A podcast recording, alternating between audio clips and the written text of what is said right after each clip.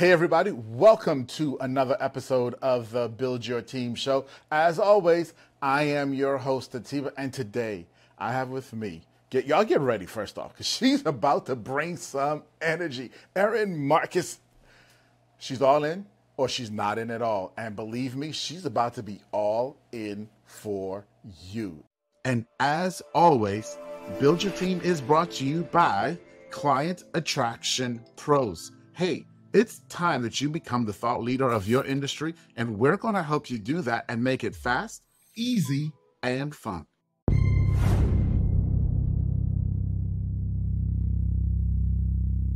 Erin, welcome.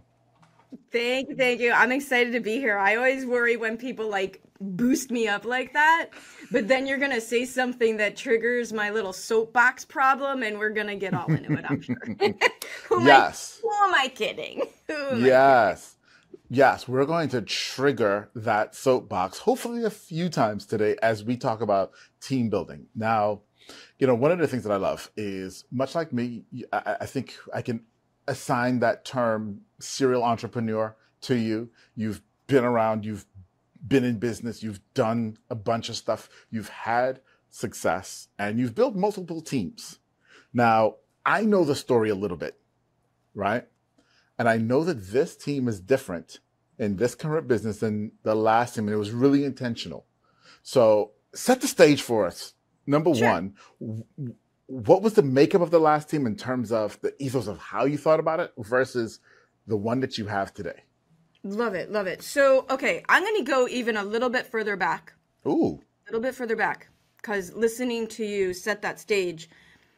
One of the greatest compliments that I ever received, and I was too young to realize that this was a compliment, was the fact that when I was a kid, right out of college, I used to manage apartment complexes in the Chicago suburbs. Okay. Now, who gave 23-year-old Erin their multi-million-dollar asset to be in charge of? I have no idea, but here we were. And I can say that one of the biggest compliments I ever got is that anyone who worked for me in that industry, and I was in that industry for a lot of years, eventually was promoted to manager of their own building, including the girl who was in charge of the swimming pool. Like every assistant manager I ever had, every leasing agent who worked in my team, the pool manager was promoted eventually to managing their own building. And then I look at my corporate experience. And in my corporate experience, I was inherently in charge of teams. I had no team. And one of the ladies in the last business I was in used to tell new hires, hey, Pat might be your boss, but don't piss off Erin, right? And I had no direct reports for most of my career. However, I was the person helping everyone get promotions. And the thing, you know, looking back, and I'll bring that to this team versus the last small business that I owned, somewhere along the way, I learned my role as a leader, my role as the boss, my role as the manager, whatever word lands for you, is to create a situation where my team performs the best they can be. That's it. My job is to cultivate a team that performs at the highest level that they want to and can perform. And it sounds real easy when I just say it like that. I get it. But like, if you do what you do with that in mind, that's how you win a business. And so to answer the long route, to answer your question, the last business that I owned, I worked with families with aging parents. We helped them through the downsizing process. So I had a very large team because logistically, that was a heavy load of work. There was a lot of physical work that had to go into that. I wasn't the product. I was the business owner. So I had a very big team to deliver for client fulfillment, right? For client fulfillment. They weren't involved with sales. Like the only relation to sales that they had was from a customer service standpoint. Do a good job at their job so that we would get referrals and recommendations, right? But this job is different because the other thing with that job is my phone never rang unless the person calling me knew they had a problem. Like, think about that in sales. Imagine your sales as a business owner if the only people who call you already know that they have a problem, like a plumber or an electrician. Like, they already know they've got a problem. This business, where I'm a business consultant, is so different. This was one of the hardest things for me to learn, was to handle a much lower closing rate, right? That was not normal for me, right? But I am now talking to so many people who may or may not be interested in hiring me, who may or may not realize what their problem is behind the pain that they're feeling. Right. And I'm the product. I'm the, you know, the face of the business. I am essentially the product. So the sales process here is so different, and how we deliver our product and client fulfillment is so different, and growing this business is so different, that this time around, rather than hire the caretaker personality in my last business, right? In my last business, I needed detail-oriented caretaker personalities because we worked with aging population going through trauma. Now I got to hire a bunch of hard asses who are willing to tell you like it is, so that you're much more willing to do the things that you need to do to get to where you want to be. However, there still has to come with empathy, right? There's a different requirement here. And because I'm now the one doing the majority, not all, thank God, of client fulfillment, I can't do all the other roles. Right. Right. So this time cultivating a team, I've had to find people with an entrepreneurial spirit of their own, with a drive to create something bigger than they are. Because I will promise you, as a small business owner, if you are driving to create something, you will do much, much, much better than if you're quitting your job to have your own thing because you got a chip on your shoulder and you're mad at the world. Like, you can't create from a place of pissed off suffering. It just doesn't work. So I've had to intentionally cultivate a group of people who do not need me to babysit them, who are driven in their own right. So while my responsibility is the same, cultivate and gather and do what I can for a team so that they can be their best them, the people on the team are completely different than in the other businesses or in corporate, from a personality profile, from what they're good, all of the above. Yeah. So it's an interesting perspective of hiring entrepreneurs or people who are entrepreneurial, right? And I can imagine some entrepreneurs listening to this right now and saying, is that really what I want? Because they're going to want to do it their own way, and they're going to have their own ideas. And how do I keep the wheels on the bus and not have everybody going in 15 directions? Oh, yeah. Like, this is the difference. And I say this, it sounds so arrogant when I say this. This is the difference between a manager and a leader. My job is so not to tell them how to do their jobs. I don't want to tell them how to do their jobs. Truthfully, with half of what we have going on in this business, if I'm the one telling them how to do their jobs, we suck. Because I'm not good at the automation. I can't do. I am not the best person at a lot of the things that need to happen to move the business forward. I am so not the best person to create our graphics, to the point that we have to have several conversations before she even knows what I'm talking about. Right? So I shouldn't be playing in Canva. Right. Because I'm bad at it. And nothing can make that more clear than when Cati creates something and I see what it looks like when someone who's good at it. And that pushback makes me think differently. And our operation, our COO, pushes back on me all the time. It's to the point where when we have our weekly Zoom meetings, we have twice a week, we meet with everybody, and they just I can tell when they're chatting with each other saying, we'll take care of this when Erin's not involved, right? I can tell. So it's the difference between, I don't want to be their boss. I don't want to tell them what to do. I want to tell them the outcome that we've cumulatively agreed upon is the way forward. And by that, I don't mean they're not driving the direction of the business, because at the same time, the reason they've joined is because they agree with my leadership. Mm-hmm. They don't agree that I'm right all the time, but they do agree with my strength versus their strength. And so that puts us in a really interesting place. So one, how do you find those people? And two, that statement of they agree with my leadership. How does that become true? So how do you find them? And then how do you make that statement true? So, I mean, we'll just go through the people. My assistant who runs my life, I was in corporate with her. Okay. So I texted her at 5 o'clock in the morning, about 6 months after I started this business. And she had long since left corporate as well. And I said, do you want to do some virtual assistant work? And she texted back saying, is it for you, and why are you texting me at 5 o'clock in the morning? And I wrote back, yeah, it's for me and I need help, which is why I'm texting you at 5, right? So these people are already in your world.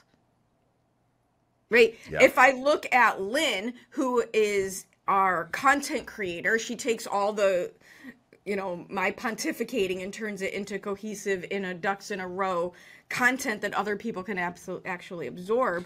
Same thing. I knew her for a couple years. She was a client. Cati and Alex, business development for Alex. Cati is our graphic designer. They were my client. I've been their client.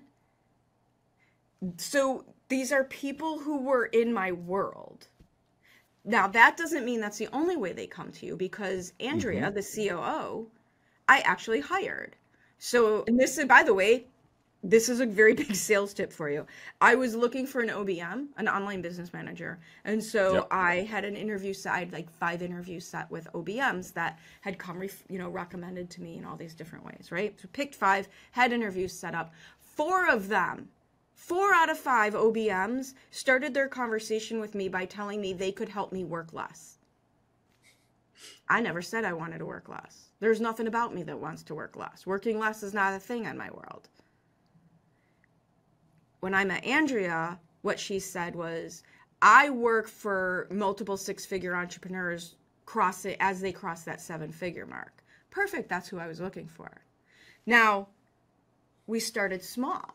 So, right, so I hired her as a stranger through a normal hiring process. We started small with 1 job at a time. And then that relationship grew. That relationship grew. I think I watch people make this mistake in their business all the time, where if they need a doctor, a mechanic, a plumber, whatever they need, they go to their friends and family and ask for recommendations. But then they don't do that in their business. Right. They don't, this is the difference. I've been talking about this a lot lately, the difference between networking, like going to luncheons, and building your network. Like, think about it. I know what your specialty is. Let's say, we've talked a couple times now, believe me, you will get an email the next time I'm looking for someone that says, who do you know? Right. Absolutely. Okay. So you have the ones who knew you from a while. So let's talk specifically about the COO now. So she presented correctly to you, right? And I totally understand that, because I had someone do the same thing to me earlier today. And that interview didn't last long. I was like, if you were an entrepreneur, wait and ask what your people need before telling them what you can do for them. Okay. You missed the boat of who I am. Yes. But let's deal now with that other side of the, they bought into my leadership. So those who knew you, it was easy, quote unquote, for them to buy into your leadership because they knew you. But now you've got somebody from the outside, and you started small with small projects, right? Yes. Is there a process? Is there any particular way that you help someone understand your leadership, or is it just simple immersion? I'm not real formal, and I don't think in order. So for me, it's probably immersion rather than a process, just only because, not to say that my way is the right way, but it's the way that my brain thinks. Mm-hmm. It's the way that my brain thinks. I think, to me, I am as invested in my team as I am with my clients. As a coach and consultant, I'm in a particularly strong place to coach my team as if they were clients. And that is my approach. Like, we had that today. We had a client. Andrea is now involved with a lot of our client fulfillment, and we had a misstep. She didn't have a, like, we as a team had a misstep, and the client was frustrated. So here's a perfect opportunity, because what could I have done? I could have assumed he was right and we were wrong. I could have gotten mad at Andrea. I could have done a whole bunch of things that would have done nothing for my business or for my client or for Andrea or for me. That would have been all reactive in nature. Yep. But I have done, and this is ongoing, the work to know it's not about me. Mm-hmm. How to not have an emotional response, how to not have any response, but to actually wait. How to think about, before I do anything. This was a hard lesson for me because of my reaction time and my energy level, and I move so quickly. But don't do anything at all until I've had a second. And then once I do decide how I want to respond to any particular situation, I ask myself why. Just to double check that we're not on some crazy, Erin's in a bad mood, Erin's triggered, Erin's emotional, oh my God, we're all gonna die response that isn't real, right? And instead, I went back to the client and went, that's a really good point. We totally missed this step. Let me talk to Andrea and get back to you on how to make this easier for you. I said, you know, somewhere between the way your brain works and the way my brain works, I think we have a brilliant opportunity here. Because he gave me some feedback that I just wasn't even on my radar. So great. Yeah. I didn't get mad. Yeah. I didn't go, I'm like, oh, that was a really good idea. And then I went with Andrea. I'm like, okay, let's just debrief this. Like, what went well and what went wrong? And what do we do to make it better? And then I coached her up. Like, she had great ideas and I had great ideas. Mm-hmm. And we came up with a different plan. And then we talked about, okay, how do we implement this for every client going forward so we don't have this misstep before? That's on her, by the way, because I'm not the one to figure out workflows. She already knew how to fix that. She already knew how to fix that. Yeah. So it's a process that they're part of. And I think you have to create an environment right from the beginning that people are allowed to make mistakes. Because as soon as you create an environment where people are scared to fail, your whole team stops trying immediately. Yes. And the other thing that I do, and I learned this, you know, as much as I learned along the way that my job as a leader was to help them be the best they could be, the other thing that I learned along the way from great mentors in corporate was no bad thing happens from me making other people look good. Say that again. Right? Like, nothing bad happens from me helping other people and making other people look good. So I will scream from the rooftops about Andrea's ability with processes and Allison's ability with processes and workflows and Cati's ability. I mean, these people are amazing.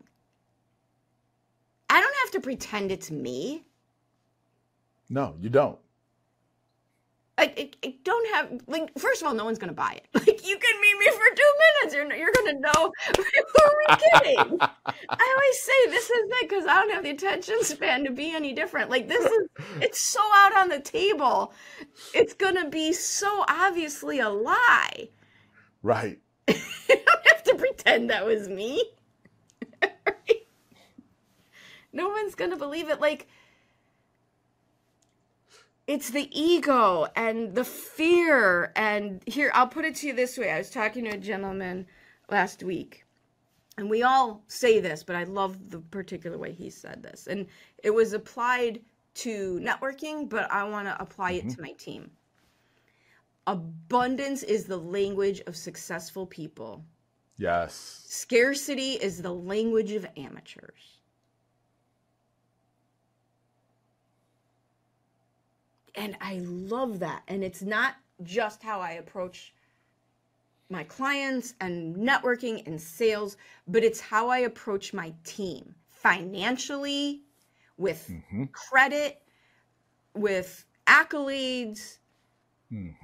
Like, why are we behaving this way for clients and this way in sales and this way in marketing and out here in left field with team building? And then want to know why no one wants to be on your freaking team. Exactly. No congruency. No congruency. Like, the thing that shocks me more than anything right now, and I understand there's some truth to it and I'm far enough removed where maybe it's not, you know, I've got rose-colored glasses on. But I think the fact that people are saying it's hard to hire people right now is such, I don't know what language I'm allowed to use. Be a place where everyone wants to be, and you will never have a problem hiring anybody. It's not hard. It's not hard. Yeah. So, Erin, you, first off, that was a lot.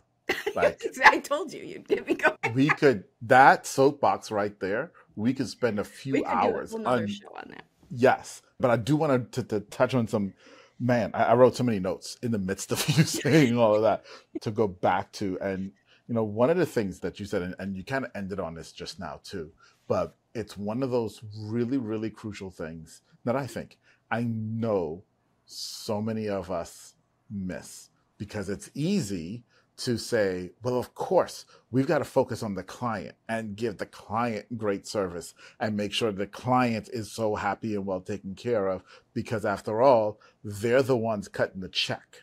But right? They're not the ones making you money. And so that's the key here, right? And so I love what you said about the environment that you create. We say it slightly differently in that my job is to create a world-class environment for you to work in so that you can be world-class. Totally. Right. Which is the same thing, but just said differently. Right. Said better, but that's right. It. I don't know about better, differently. More cohesive. But I don't even talk to the clients. My focus is all on the team. If you want a business that runs so you, when you're on vacation, it can't be about you. Like, I say that all the time. Your business is not about you, because I teach primarily marketing, business strategy, and sales. And you know, when I teach that, I'm talking all the time about your business is not about you. Your business is about the client's problem and how you can help them solve it. Your keynote speech is not about you. Nobody wants to hear it. Your social media posts are not about you. Nobody wants to hear it. Now, it uses you as an example, but it's internal as well. The more you make the business about you, this is how burnout happens. This is exhaustion. And I'll put it to you another way. You want to be completely selfish about it. Just be completely selfish about it and not altruistic at all. It has been maybe 6 years since I've been involved at all with someone I don't like. Think about that for a second. Remember your days in corporate. I listened to my boyfriend on his meetings, and he worked with great people, but every now and then, like, do you understand that for 6 years, I have not interacted with somebody that I didn't like, that I had any problems with? Because the most that's going to happen is I sit down in a networking luncheon next to someone I'm not thrilled with. I just move. Like, I'll just go sit over there, right? Like, that's it. And my job, my life has gotten so much easier. Yes.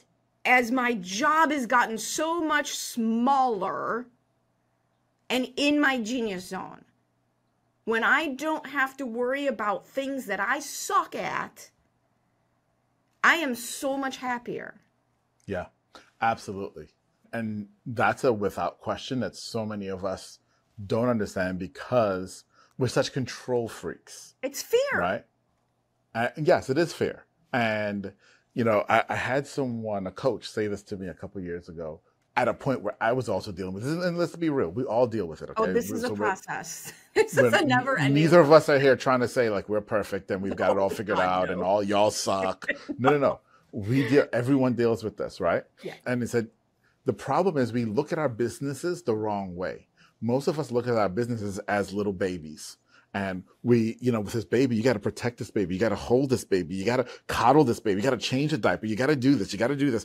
And that's how we look at it. And we even say, this is my baby, right?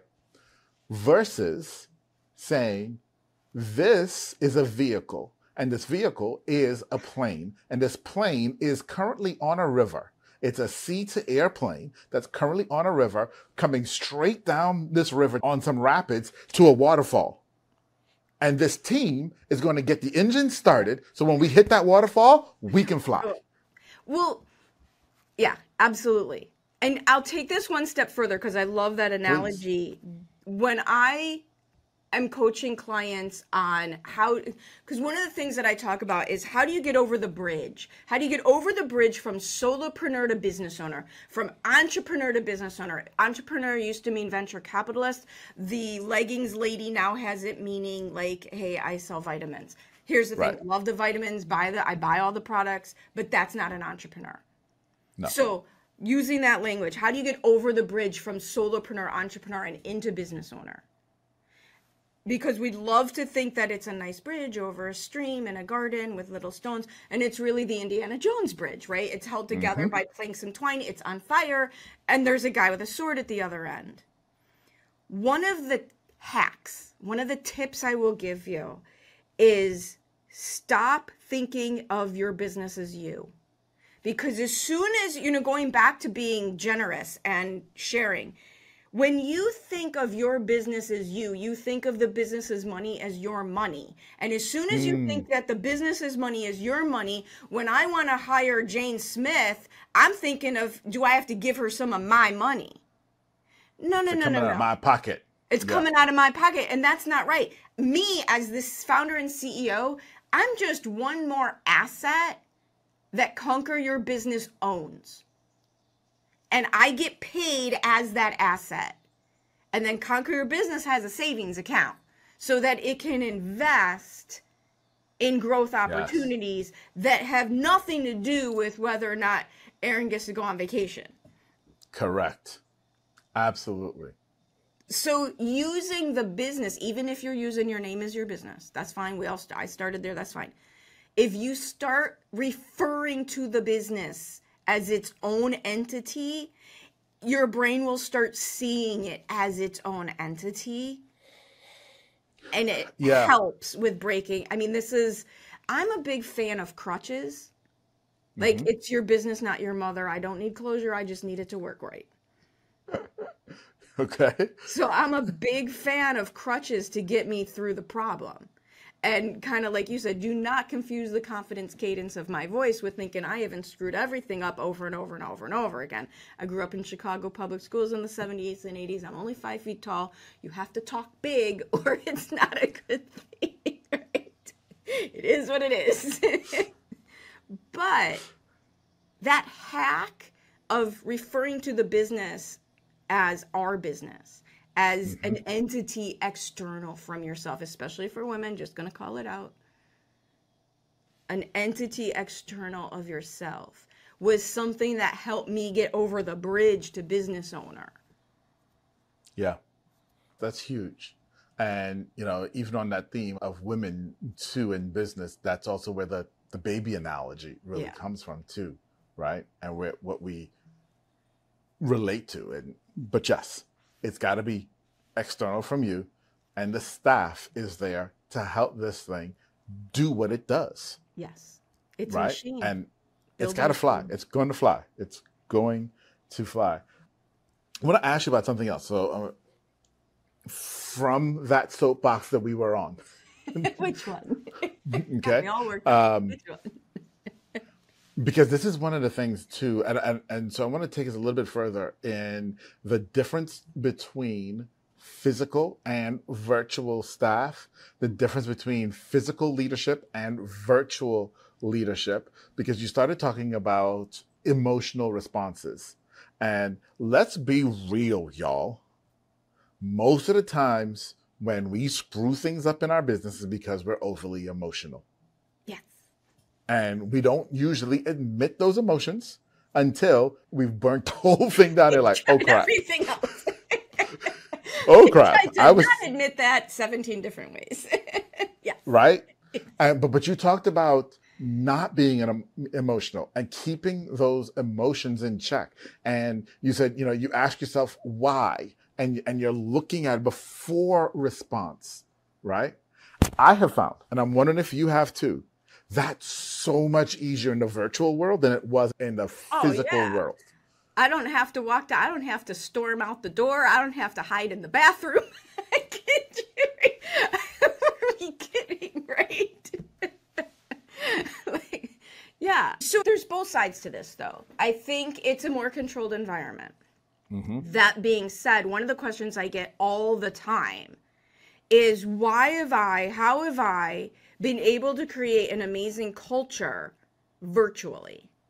Because truthfully, the culture and the interactions, they're created by a million different touch points in the hallway, in the kitchen, in the parking lot, in the garage, right? Like, in the bathroom, who are we kidding? But wait, it is what it is. On the golf course, on the, you know, at the company party. And I have people in 3 different countries. So even though I can get together with one of my team members is an hour away, one of my team members is half a country away. But then the other people, two are in Calgary and one's in Spain. I'm outside of Chicago. How do you make up for all of the nuanced team building, right? Yeah. And you have to be, you know, you have to be intentional about it. Yes. You can't forget it. But you also have to realize that one of the reasons a lot of people like the virtual work ability is that they have more of their own life back. Mm-hmm. So the last thing I want to do is book an extra hour on a Friday afternoon. So what, we can be friends? That's not a give, that's an ask. And this goes back to worrying about your money versus the company's money. If you are paying, here's another thing, as much as you can do this. This is something that has helped me. Okay. Moving to monthly, I don't pay these people hourly. They get paid per month. Some months are busier, some weeks are busier, some months are less. To me, it feels like this way I can give them a little bit paid time off when we have a lighter month.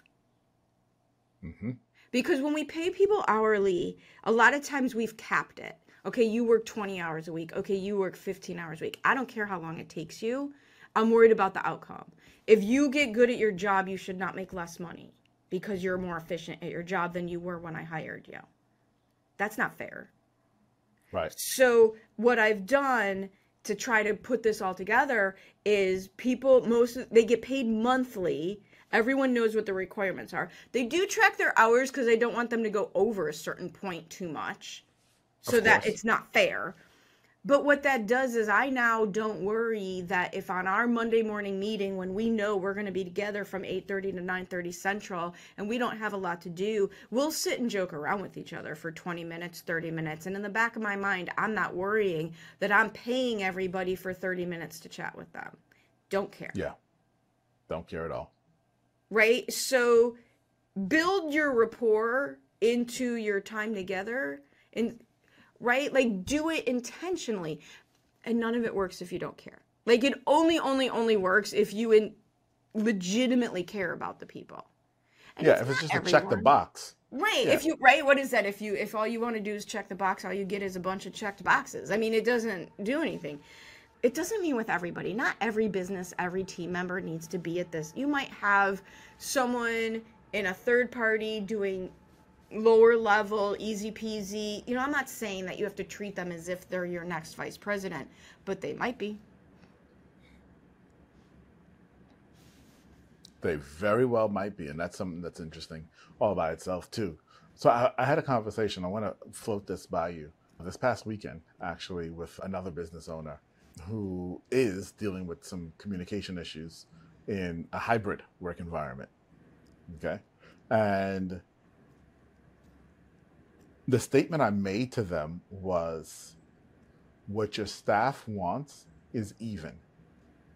Yes. Doesn't mean that when things are wrong, you don't deal with it and you got to deal. And or when things are right, that you don't celebrate. But they're looking for some level of even. And yeah. So if you are at this level, stay at this level. But it's the constant roller coaster that they don't know who's walking in. They don't know what they're about to get. They don't know how to react. And so you can't build culture in that environment because there's no Dr. Jekyll or Mr. Hyde. Yeah. I mean, this goes, I remember reading a study that, and this is a terrible analogy, but it's just what came to my mind. Like, here we go. About abused kids. And the kids that end up with the worst problems are the ones who didn't know, who had the least amount of predictability about whether they were going to get in trouble or not. Like if they knew they were, that the problematic parent was always like this, they knew what to do to accommodate for it. It was, humans need predictability. Mm-hmm. I mean, if you want to get all into it, politics, religion, fables, every single thing that humans have built around them is to create predictability. Yeah. Everything that we've done is to create predictability. And this is coming from someone who gets bored if I have to do the same thing 3 times in a row, right? But that's different than predict, you know, I think you need to be fair and predictable and own up. The other thing I'm a big fan of is don't try to, you know, what do they say? Don't talk about the elephant in the room. Don't ignore the elephant in the room. My thing's ride the elephant. Ride the elephant.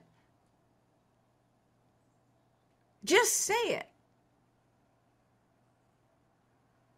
And this deal. Is what I didn't do right. You know, we like I said, we had this event last week. So this morning, you know, we had a big marketing event this past Thursday. So today, most people on my team didn't work Friday because we were exhausted. I talked to a couple of them, but this morning we had our big debrief meeting and I had a whole list of what went well and what didn't go well. And they had their list and I was on both sides of that list as much as anybody else. They're not looking for me to be perfect. My clients aren't looking for me to be perfect. Nobody, I mean, that's not what they want. Be fair, be consistent, be predictable. It can't be right, okay, one time and bad another time. Yep. That's my thing. I wonder where it came from. Maybe you know. If something's not fair, I lose my mind. Things don't bother me a lot because I'm just so over victim-y that I don't really care what most people do because it doesn't have anything to do with what I do. You want to drive down the road like an idiot? I will watch you wrap yourself around a tree like the next guy, right? Like, do whatever you're going to do. I don't care. I just have so... Nobody else has anything to do with me. And I don't, it just, it's a peaceful way to finally get to. Yeah. You pull something off great. But as soon as I feel like something is unfair or being done in an unfair way, I lose my mind. So I'm careful to try not to do that to other people. Absolutely. You know, and I think that speaks a ton to your culture. Now, for somebody else listening, it may not be fairness for you, but there is that thing that's a non-negotiable for you. And that non-negotiable needs to be the crux of what you build your culture and what you stand for. When we're talking about being even, right? Like my team knows, the thing that will get me uneven is when you refuse to live to potential. If you take the easy route, Atiba's not going to be happy. If you push the envelope and screw something up, I will praise you all day.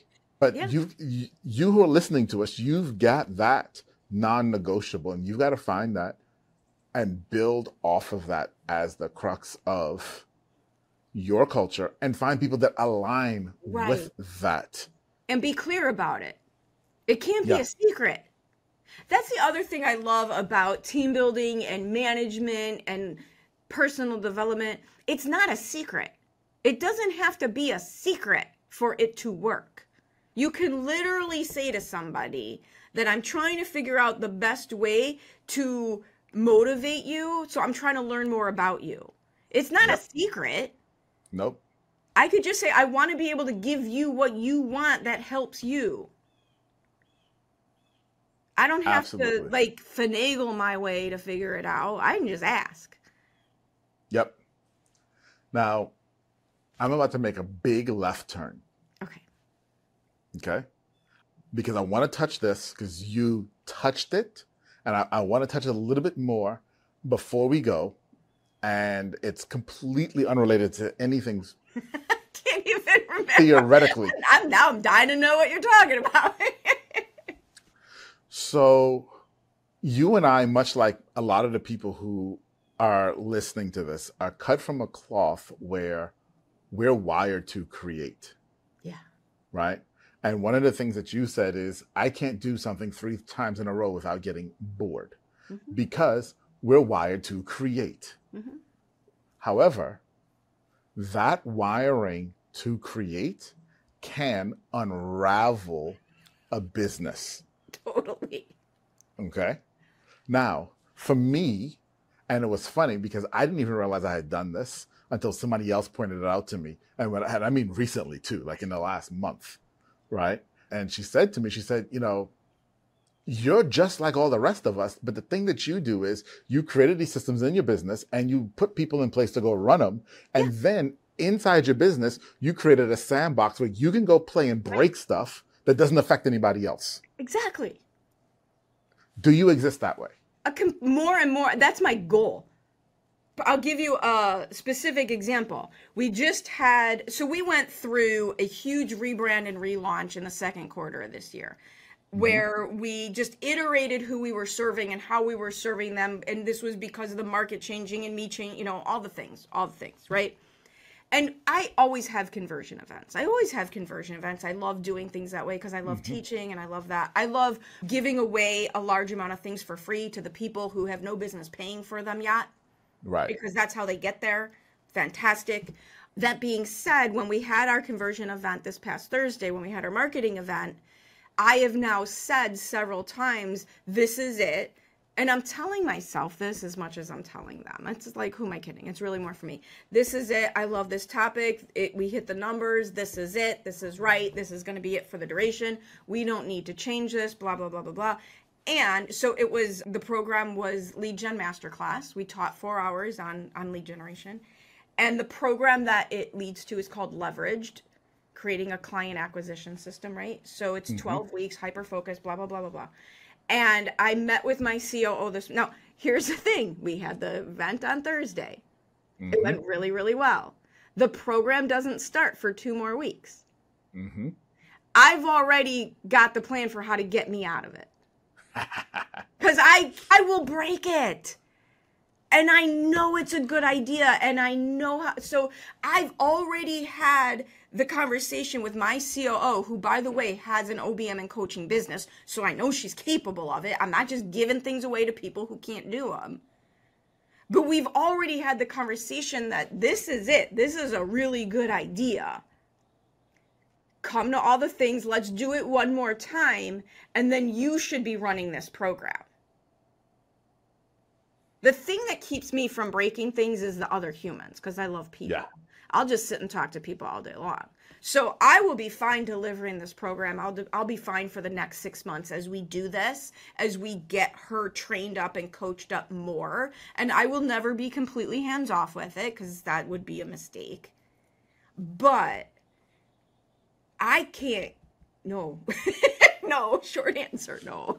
I can't do it. I will break it because I have no attention span. Right. And I think I wanted to touch that before we go, because it's so very important for us to realize that that's okay. Yes. It's okay to recognize that about ourselves.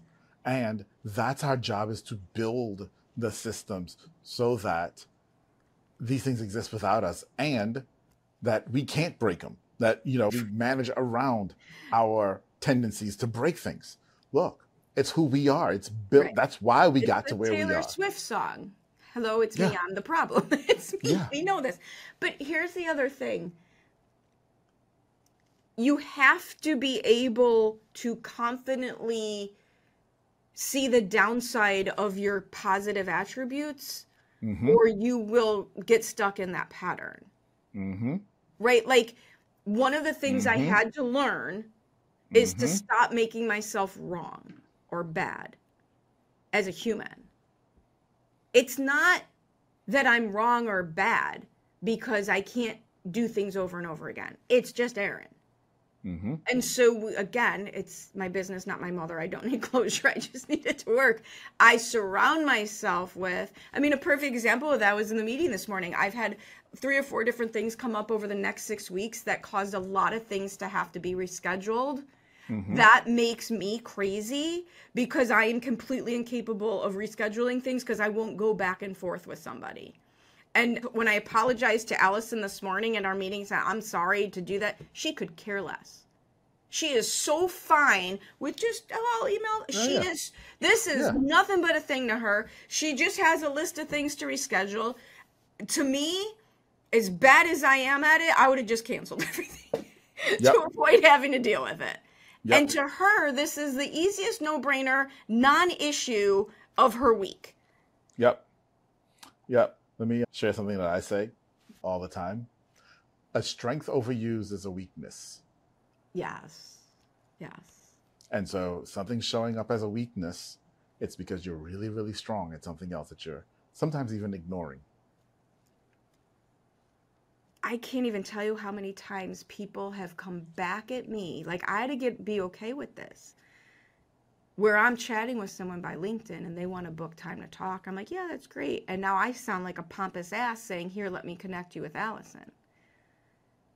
And but the truth is, like, it won't happen if I don't connect you with Allison, because I will. You'll give me 2 days, and a week and a half from now, I'll reply to your message, and it'll just never happen. Exactly. I mean, again, it's getting to understand who you are and understanding that that's okay. And being okay. It's not wrong. It's not bad. It just is. I don't need to know my schedule until the day of, because I'm not going to do anything with it otherwise. Exactly. Period. Exactly. Okay. I need about an hour's notice. The only thing I need to know is if I'm leaving the house. You know, whereas, and so I had this conversation just this past weekend with my wife, because she's the exact opposite. She wants to know, because the day before, she wants to prepare, and she wants to this, and she wants to that, and wants to the other. Look, my staff knows me. They prepare a dossier for me on whoever I'm meeting. Everything I need to know, every conversation that's happened, and everything we know about them. And they also know I'm going to read it 3 minutes before. The notes are all in the system because I am not going to look at it until I have to talk to you. I'm not going to remember it anyway. So why am I wasting everyone's time? Why? And so we have this conversation here. Erin and I have this conversation, y'all, because I want you to hear that it's okay. It's fine. I want you to hear that it's okay, because I know this stuff plays in your head and you feel like, oh, it's me, I'm the problem. Yes, we are the problem, but understand that some of these things are okay, and you put things in place to be able to manage yourself. Well, and I'll connect it back to building the team, because if you don't think you deserve help and are allowed to act this way, you're not going to, right? You're not going to solve the problem. We all have our quirks. Mine might just be a little more exaggerated than some people, but probably not. And the team knows. They make fun of me for all the random things that I do. That's fine. I'll give you, like, ride the elephant. Give people permission to think the things they're already thinking about. My team knows that they can do whatever they want to poke me to do the thing I'm supposed to do if they didn't get their answer. My job is to make their job better, not worse. If that means they have to text me going, so you're going to do the thing you told me you were going to do for me? Or are we still waiting? Oh, crap. You know, they're allowed to do that. You're not bothering me. If it means having to call my wife. I know that I'm allowed. I know that I'm like this. This is not a secret. Yeah. Absolutely. Well, Erin, this has been a pleasure. This has been a lot of fun. But before we go, yes, I want you to take a moment. Tell everybody, number one, who are you? Tell them about your business. Who do you serve? How do you serve? Because we've touched on it a bit throughout this conversation. And more importantly, how can they reach you? Sure, absolutely. So thank you. This is awesome. I love having these conversations because I think, one, it's fun, right, to connect with people who get it and understand. And two, I really do hope people are taken. There is a lot of information here, so hopefully they got some. Listen for your nugget. That's what I say. You can't do it all at once. Yeah. Listen for your nugget. So my big fancy official introduction is Erin Marcus, founder and CEO of Conquer Your Business. What do? We create branding and business strategies that build multiple 6- and 7-figure businesses, right? We help our clients get over the bridge from solopreneur to true business owner, creating scalable, repeatable processes, believe it or not, and things to grow their business. But the big thing for me, like the big thing for me, is there are no one-size-fits-all Insta tactics. I cannot stand that just do this one thing. It's a lie. It makes you feel miserable. Everything we do based on your goals, your strengths, what you want, and how to avoid the things you hate doing so that you actually get to have a good time and build and scale your businesses. And we work with service-based businesses. I say, I don't know how to do e-commerce. I don't know how to get people to come to a restaurant or to a hotel. But service-based businesses are our absolute specialty. And we also make it really easy for you. Everything you need is at conqueryourbusiness.com. So if you just go to conqueryourbusiness.com, you'll see what we have going on. You'll be able to grab my podcast and all of the other things. Find me, all the socials, all in one place. Well, y'all heard it here. And y'all know me. If a business owner is taking great care of their staff, and if their staff is thriving, then as their customer, you're going to thrive too. So if you are a service-based business, I highly recommend you reach out to Erin because she is taking fantastic care of her staff, which means you're going to get fantastic service too. As always, it's been a pleasure. Erin, thank you so much. Thank you. This has been a fantastic conversation. Can't wait to do it again. And until the next time, see y'all. Bye, everybody.